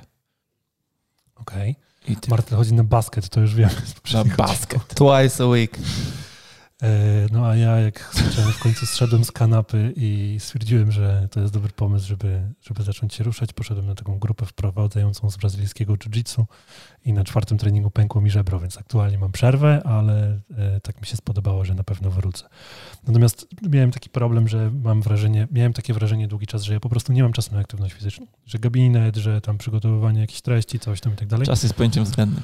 Ale to jest tylko kwestia priorytetów. To jest tylko kwestia priorytetów, niczego jest. innego. Tak. Jak sobie dobrze ustawisz priorytety, to jej czas się znajdzie. No więc czekam, aż mi się żebro wygoi. Dzisiaj miałem zrobiony przy okazji e, RTG, jako że idę na zabieg ekstrakcji tych ósemek, to przy okazji zrobili mi RTG klatki piersiowej z uwagi na moją sarkoidozę. I e, więc zobaczę, czy już tam to żebro się zrosło, czy nie zrosło. I czy w ogóle było pęknięte? I czy w ogóle było pęknięte. Ty generalnie jesteś taki schorowany trochę, nie? Czy bym tak powiedział? Generalnie nie narzekam, nie? Nie narzekam. To dobrze, nie warto narzekać. Nie narzekam. E, I ostatnie pytanie napisał do nas Kamil. E, nurtuje go jedna sprawa. U jednego z pacjentów widnieje na skórze wir tkankowy, coś co Kamil określa wirem tkankowym. Wy- Wysłał nam zdjęcie. To jest na pewno kojarzycie takie miejsce w, e, w, u różnych ludzi, w różnych miejscach się to znajduje. E, na skórze, gdzie włosy układają się w taki wir. I u tego pacjenta znajduje się to na wysokości odcinka TH między łopatkami na wysokości TH7, TH8. Dokładnie można zaobserwować jego kierunek poprzez obserwację układających się włosów na skórze. Co ciekawe, ten sam pacjent posiada dużą skoliozę piersiowo-lędźwiową, której łuk pierwotny ma swój szczyt właśnie w okolicy tego wiru. Na zdjęciu numer dwa. Idąc w myśl, że ciało zawija się wokół problemu. To, mia to miałoby e, logiczne podłoże. Jakie jest nasze zdanie na ten temat? Co mogło być powodem powstania takiej zmiany w ciele? Czy mogła być ona bezpośrednią przyczyną stworzenia się skoliozy? Dzięki za odpowiedź i przemyślenia. Czyli ja mam wrażenie, że to, co obserwujemy na skórze, czyli to ułożenie włosów, to jest raczej konsekwencja. W tym sensie, że y, no, to ułożenie włosów wskazuje po prostu charakterystykę wzorca napięciowego e, i już raczej związanego z samą skoliozą, natomiast co wpłynęło na wykształcenie się tej ja skoliozy, to... Spojrzał na to raczej jako na wzorzec rozwojowy, który mhm. kształtował tkanki i prawdopodobnie, jeżeli ten pacjent ma już odpowiednią ilość lat, to nawet nie będzie tam już wzorca napięciowego. W no dokładnie, takim, w sensie... Tkanki dla nich naturalnym ułożeniem jest już dokładnie ułożenie takie, jakie jest widać na załączonym obrazku. E, przy czym nie robiłbym tu bezpośredniego połączenia między szczytem skoliozy, znaczy inaczej. Prawdopodobnie e, ten, ta skolioza z, wraz z tą skórą ma jakiś wspólny mianownik, który wystąpił gdzieś wcześniej. Albo bardziej miała. Albo bardziej miała, e, natomiast to nie jest tak, że, że to musi się ze sobą łączyć. Ostatnio miałem, właśnie wczoraj miałem takiego pacjenta, którego zaobserwowałem dokładnie, dokładnie to taki sam objaw jak Kamil przysłał na, na zdjęciu mhm. i był to młody chłopak ośmioletni, e, u którego e, żadna skolioza nie występowała. Nie? Co prawda było widać taki zaczątek powiedzmy zmiany ułożenia struktur wokół tego punktu, więc kto wie, co by się zadziało za ileś tam lat. Natomiast no, ta, ta, ta zmiana na skórze już występowała silna, a skoliozy żadnej ten pacjent nie miał. Nie? To są, ja nazywam takie dzieci, bo podejrzewam, że wiem jakby jak ten pacjent wyglądał klinicznie i to są takie dzieci, o których ja mówię, że są pływające dzieci. Czyli coś, coś w tym ciele się dzieje i on jakby cały czas sobie nie, szuka nie, miejsca jeszcze, tak, nie? Jak go, wiesz, poprosisz, żeby stanął, to on... Bardzo ciężko go ocenić, tak, nie? Bo on co chwila stoi inaczej. Dokładnie tak. Dokładnie tak. I właśnie ostatnio, ostatnio, e, jak był u mnie w gabinecie, to po, e, po jego postawie pomyślałem, o kurczę, tu może być skolioza i wysłałem go na zdjęcie, ale okazało się, że skoliozy nie ma, ale jak go zobaczyłem za drugim razem, to w życiu bym nie pomyślał, że to może inaczej. być skolioza jakakolwiek, nie? Bo, yy, bo to jest częsty problem ze skoliozami, że jakby rzucamy się na skoliozę. W sensie, że bierzemy, jakby stawiamy skoliozę w centrum terapii, podczas gdy moim zdaniem skolioza nigdy nie powinna stać w centrum terapii, ponieważ skolioza jest objawem. Mhm. Dokładnie. Możecie to sobie w ten sposób też wyobrazić, że tam, gdzie pojawia się wzorzec napięciowy u dorosłego, czyli pojawia się jakaś e, siła wpływająca na kręgosłup, która po czasie daje objaw pod tytułem ból, u dziecka nie daje bólu, ponieważ system jest jeszcze na tyle elast, jakby elastyczny, że tak powiem. Nie wiem, czy to jest najlepsze słowo. Ma duży potencjał. Ma duży potencjał dostosowawczy, że tam, gdzie u dorosłego pojawia się ból, tam u dziecka pojawia się zmiana ustawienia tkanek. Czyli po prostu dziecko ucieka od tych sił powstałych w wyniku istniejącego wzorca i w ten sposób tworzy sobie skrzywienie. Więc skolioza, jak dla mnie, zawsze jest objawem czegoś. Próbą adaptacji, nie? To tak Próbą adaptacji. To I to jest też to, co powiedział Darek, bo to nie wszyscy muszą jakby zrozumieć, że możliwe, że już tego wzorca tam nie ma, że wzorzec jakby w którymś momencie staje się częścią formy, czyli dlatego też u osób dorosłych nie możemy zakładać, że ich problemy z kręgosłupem są skorelowane z ich skoliozą. Bo najczęściej to jest jakby bardzo daleko idąca hipoteza, która jest bardzo trudna do obronienia. Właściwie niemożliwa moim zdaniem. No, jakby kwestia znowu kontekstu, w jakich warunkach to ciało funkcjonuje na co dzień, bo tak jak spojrzymy na rozwój kręgosłupa generalnie, to z jednej pierwotnej kifozy rozwija nam się kręgosłup z dwoma krzywiznami kifotycznymi, czy trzema, jeśli włączymy w to czaszkę, yy, i dwoma krzywiznami lordotycznymi i te krzywizny rozwijają się w odniesieniu do sił, które na ten kręgosłup wpływają. I, I to, że naturalnie zakładamy, że kręgosłup powinien być ukształtowany z jakimiś krzywiznami w płaszczyźnie strzałkowej, tak? a w płaszczyźnie czołowej i horyzontalnej to już jest patologia, no to bez włożenia tego w kontekst, że rozwijają się też te skrzywienia horyzontalne i, i e, w płaszczyźnie czołowej, mm, w sensie, że one też rozwijają się w odniesieniu do warunków mechanicznych, które na ten kręgosłup wpływają, moim zdaniem to pozwala spojrzeć na skoliozę w taki sposób, jak ty mówisz, nie? że to jest po prostu dostosowanie rozwojowe do tego, jak kręgosłup adaptuje się do środowiska. Nie? To jest coś, o czym ja dużo mówię jakby na, na swoim szkoleniu, nie? że są dzieci, które bardzo słabo idą w terapii skoliozy, w sensie bardzo opornie idą w tej terapii i moim zdaniem to są dzieci, u których my nie przywracamy ich do normy, tylko my próbujemy je już wyciągnąć z ich normy i organizm się przed tym będzie bronił, nie? To jest jakby robimy coś wbrew organizmowi, więc terapia skoliozy nie zawsze jest przywracaniem dziecka do stanu normalnego. Czasem jest próbą zmiany tego stanu i to zawsze będzie mega trudne wtedy. Okay. Pytanie, czy konieczne? To jest zupełnie inne pytanie. Okej. Okay. To teraz przypominamy, że można nas słuchać, słuchajcie, na nowej platformie. Si. Jakie to coś powiesz o tej platformie jeszcze? www.physiopassion.pl mm, Znajdziecie... Tak, cię tak ładnie wypuściłem tutaj, że pociągniesz temat. No oczywiście, nowa platforma e, cieszy się coraz większym zainteresowaniem. Wiem też, że są osoby, które mm, gdzieś tam na przestrzeni czasu nie przerabiały mm, ostatnich, w ostatnim okresie swoich, nie wiem, wykupionych kursów czy innych rzeczy, to przypomnimy, że mamy teraz jedną wspólną platformę, na której znajdziecie zarówno naszą bazę wiedzy z blogiem, właśnie podcastami, lekcjami wideo, wszystkie kursy online, webinary, jakieś szkoleniowe wydarzenia stacjonarne, wszystko pod jednym dachem, tak jak wspomniałem www.physiopassion.pl i jeśli chodzi o nasz podcast, to mm, we wszystkich odcinkach znajdziecie taki formularz, w którym możecie zadawać pytania, na które my właśnie kończymy w dzisiejszym odcinku odpowiadać po półtorej godziny. I możecie sobie tam, e, idąc od tych najwcześniejszych odcinków, wysłuchać, obejrzeć podcast, a w tych właśnie najwcześniejszych odcinkach możecie go też sobie przeczytać. Pracujemy nad kolejnymi transkrypcjami, więc jak lubicie zgłębiać wiedzę, taką, y, taką sobie formę mm, wybierzcie. No i co, zapraszamy do zadawania pytań, bo jak widzicie, kącik społecznościowy może być bardzo ciekawy. E, ja się nie wyobrażam sobie, żeby ktoś nasze farmazon miał czytać zamiast słuchać. A ja sobie wyobrażam. W sensie. tak?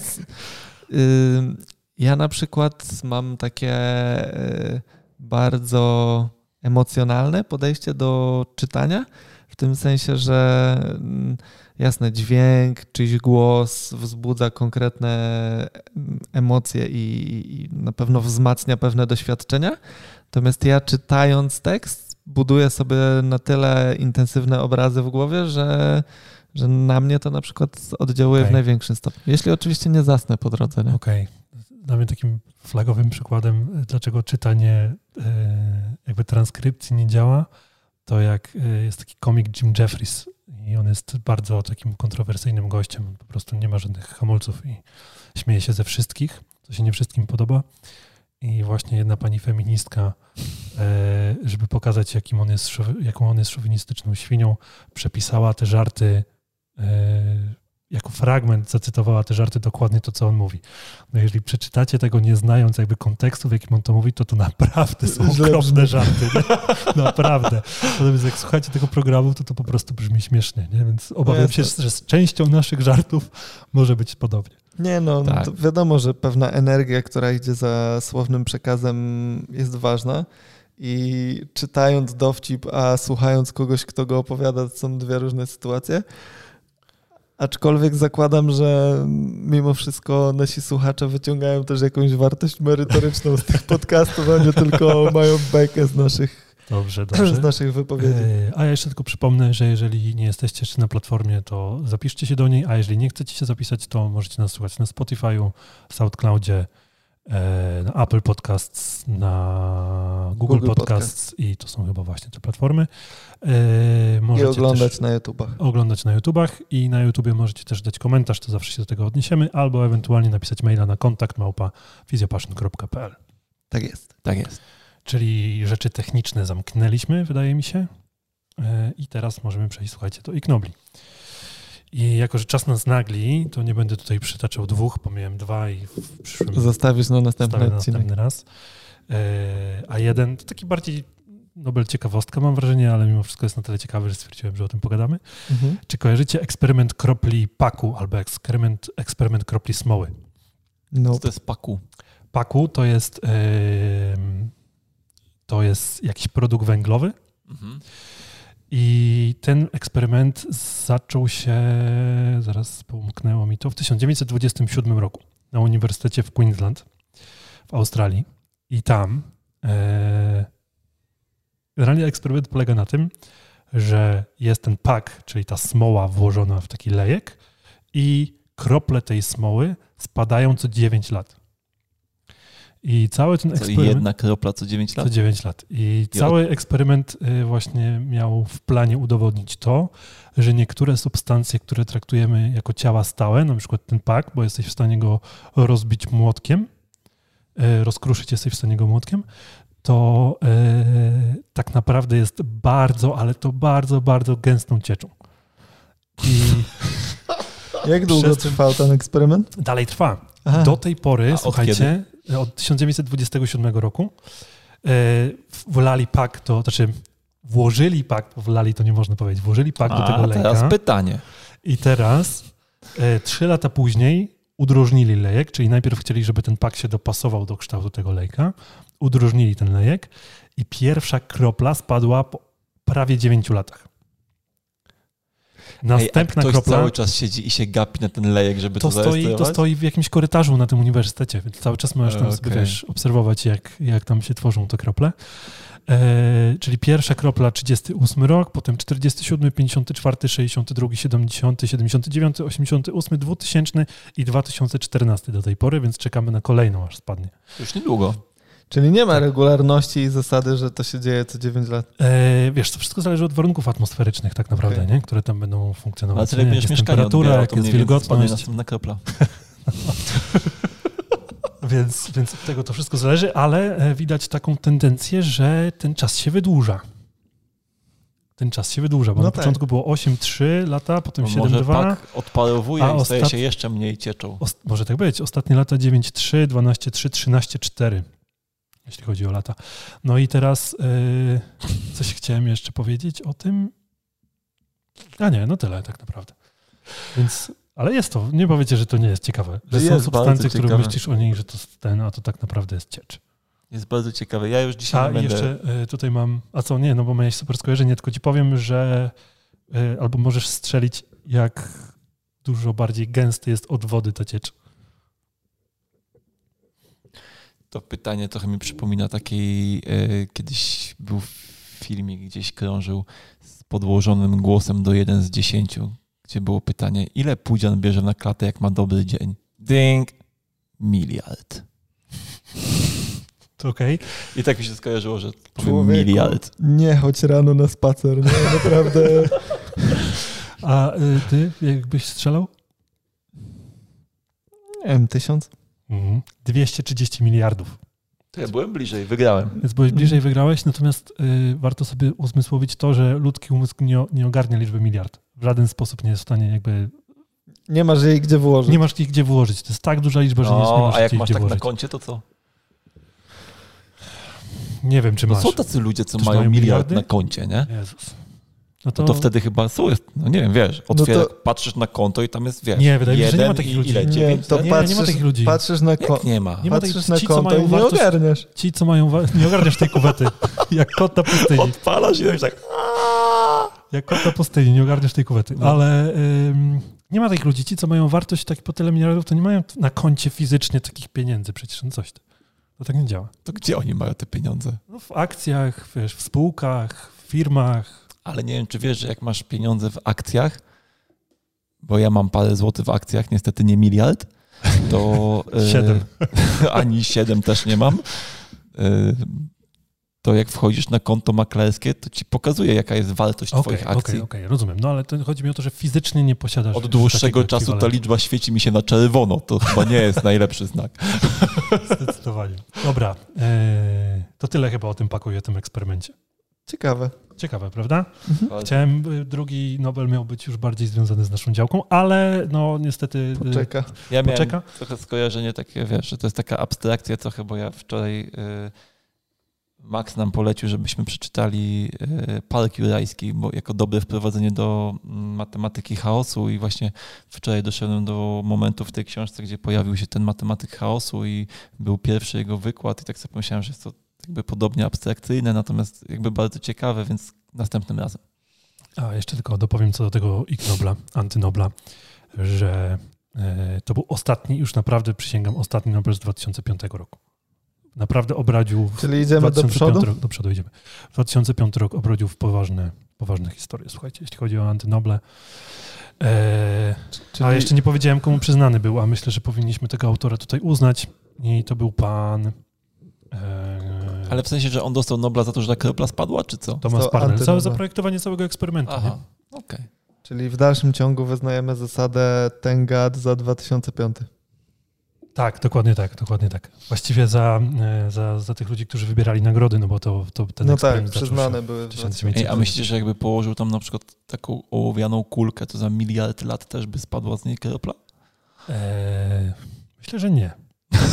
Ale no nie wiem tego na 100%. No właśnie. Człowieku, on nie ogarnia 230 miliardów. O, Zastanawiałeś się, ile ołów musiał Myślałem, być gęstszy od nie ogarnia 230 zł. Nie, to, to ogarniam bez przesady, to ogarniam. 230 luz. Jak podjeżdża na stację benzynową aktualnie, to musi... To nie ogarnia, bo niewiele może za to kupić. No, niestety. No ale dobra. E, myślę, że słuchajcie, ten odcinek zakończymy jeszcze bardzo krótkim odcinkiem e, gabinetowym. Nawet nie będziemy robić jingla. Bo mam historię, którą usłyszałem od naszego wspólnego przyjaciela, powiedzmy. Mhm znajomego przyjaciela, e, który prosił, żeby nie podawać jego danych tak oficjalnie, więc nie będę podawał oficjalnie. Więc jak ktoś chce jego dane, to niech napisze, to my mu odeślemy. Tak. Że miał ostatnio taką historię w gabinecie, że przyszedł pacjent, pacjentka z dzieckiem. Dziecko miało tam kilka miesięcy czy dwa lata. Nie, nie miało większej, większej różnicy w tej historii. E, I był bez maseczki. I pacjentka poprosiła go, czy mógłby ubrać maseczkę, bo wie pan, to dziecko takie wyczekane było. Bo jakby nie było wyczekane, to wiesz, to wtedy luz, nie? To wtedy nie musisz ubrać maseczki, ale to było takie wyczekane, więc trzeba było ubrać maseczkę. Więc tak mi się tylko przypomniało. No. Znaczy, to generalnie nie, jest śmieszne, nie? Ale, ale jakby sam... Nie, no, no kuriozalna tak. sytuacja, to jest kuriozalna, kuriozalna sytuacja, sytuacja tak. Że argumentem na to, żeby ubrać maseczkę jest to, że dziecko było wyczekane, to jest jednak tak. kuriozalna sytuacja. No, znowu kontekst, nie? No, bo w sytuacji, kiedy y, dziecko nie jest wyczekane, to to co tam? Nie jesteś uwrażliwiony na. Kiedyś dziecko, ludzie nie? w ogóle mieli luźniejsze podejście do dzieci, nie? Rodziło się ich dużo więcej. Wiesz? Umierało dużo więcej. No, Steel, twórca osteopatii, mu, mu umarło. Masę dzieci mu umarło generalnie. Z sześcioro chyba. Aż tyle? Wszyscy tak. mu umarli. Tak, bo on potem drugą rodzinę założył, bo pierwsza mu umarła. No. No. Okay. Um, I to był nasz kącik gabinetowy. To był nasz kącik odcinku? gabinetowy w tym odcinku. Okej. Okay. Nie, no, Dobrze, no, słuchajcie. Po, postaramy się następnym razem przygotować temat główny i nieco mniej obszerny nie, tak kącik naprawdę przygotowaliśmy temat główny, natomiast kącik społecznościowy przerósł nasze najśmielsze oczekiwania, dlatego, dlatego skończymy temat to w tym główny miejscu. wróci w kolejnym odcinku. Dokładnie, prostu, tak. Bo ja mam silną jakby potrzebę się wypowiedzieć na ten temat. Nic was nie ominie, nie martwcie to się. To może zapowiedzmy, o czym będzie ten odcinek, to więcej A, ludzi będzie chciało posłuchać. Proszę. Czy będzie Ja miałem potrzebę porozmawiać o jakby braniu odpowiedzialności za to, co się mówi pacjentom, bo jakby ten tydzień w moim gabinecie był um, też chyba trudny ze względu na to, że przyjąłem jakąś niesamowitą masę dzieci. Miałem wrażenie, że jakby w ogóle nie było dorosłych w gabinecie w tym tygodniu. I usłyszałem różne takie historie, szczególnie związane z cesarskim cięciem, że głos się na głos, włos, włos się na głowie jakby jeży i myślę, że jakby a, no, w następnym odcinku się na ten temat Jeśli powiem. chcecie wiedzieć, co zjeżyło włos na łysej głowie Kuby, bądźcie z nami w 24 odcinku tak, Fizjopaszyn za dwa tygodnie. jeszcze jedną rzecz właśnie. Nie wiem, czy za dwa tygodnie. Wszystko zależy od tego, jak to moja ekstrakcja ósemek przebiegnie. A, no tak.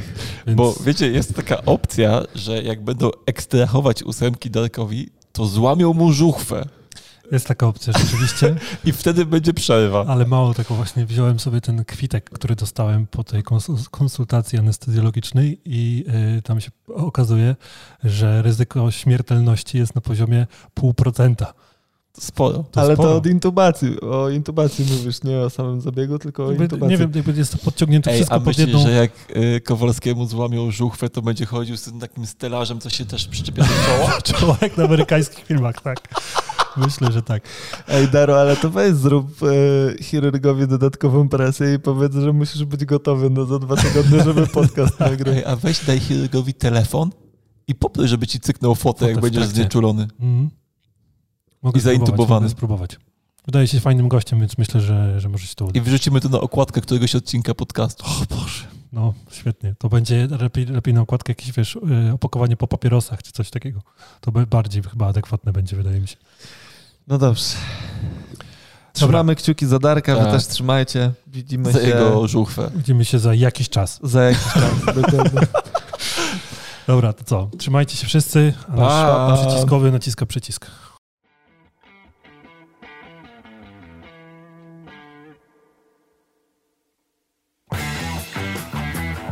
Jak mnie widać?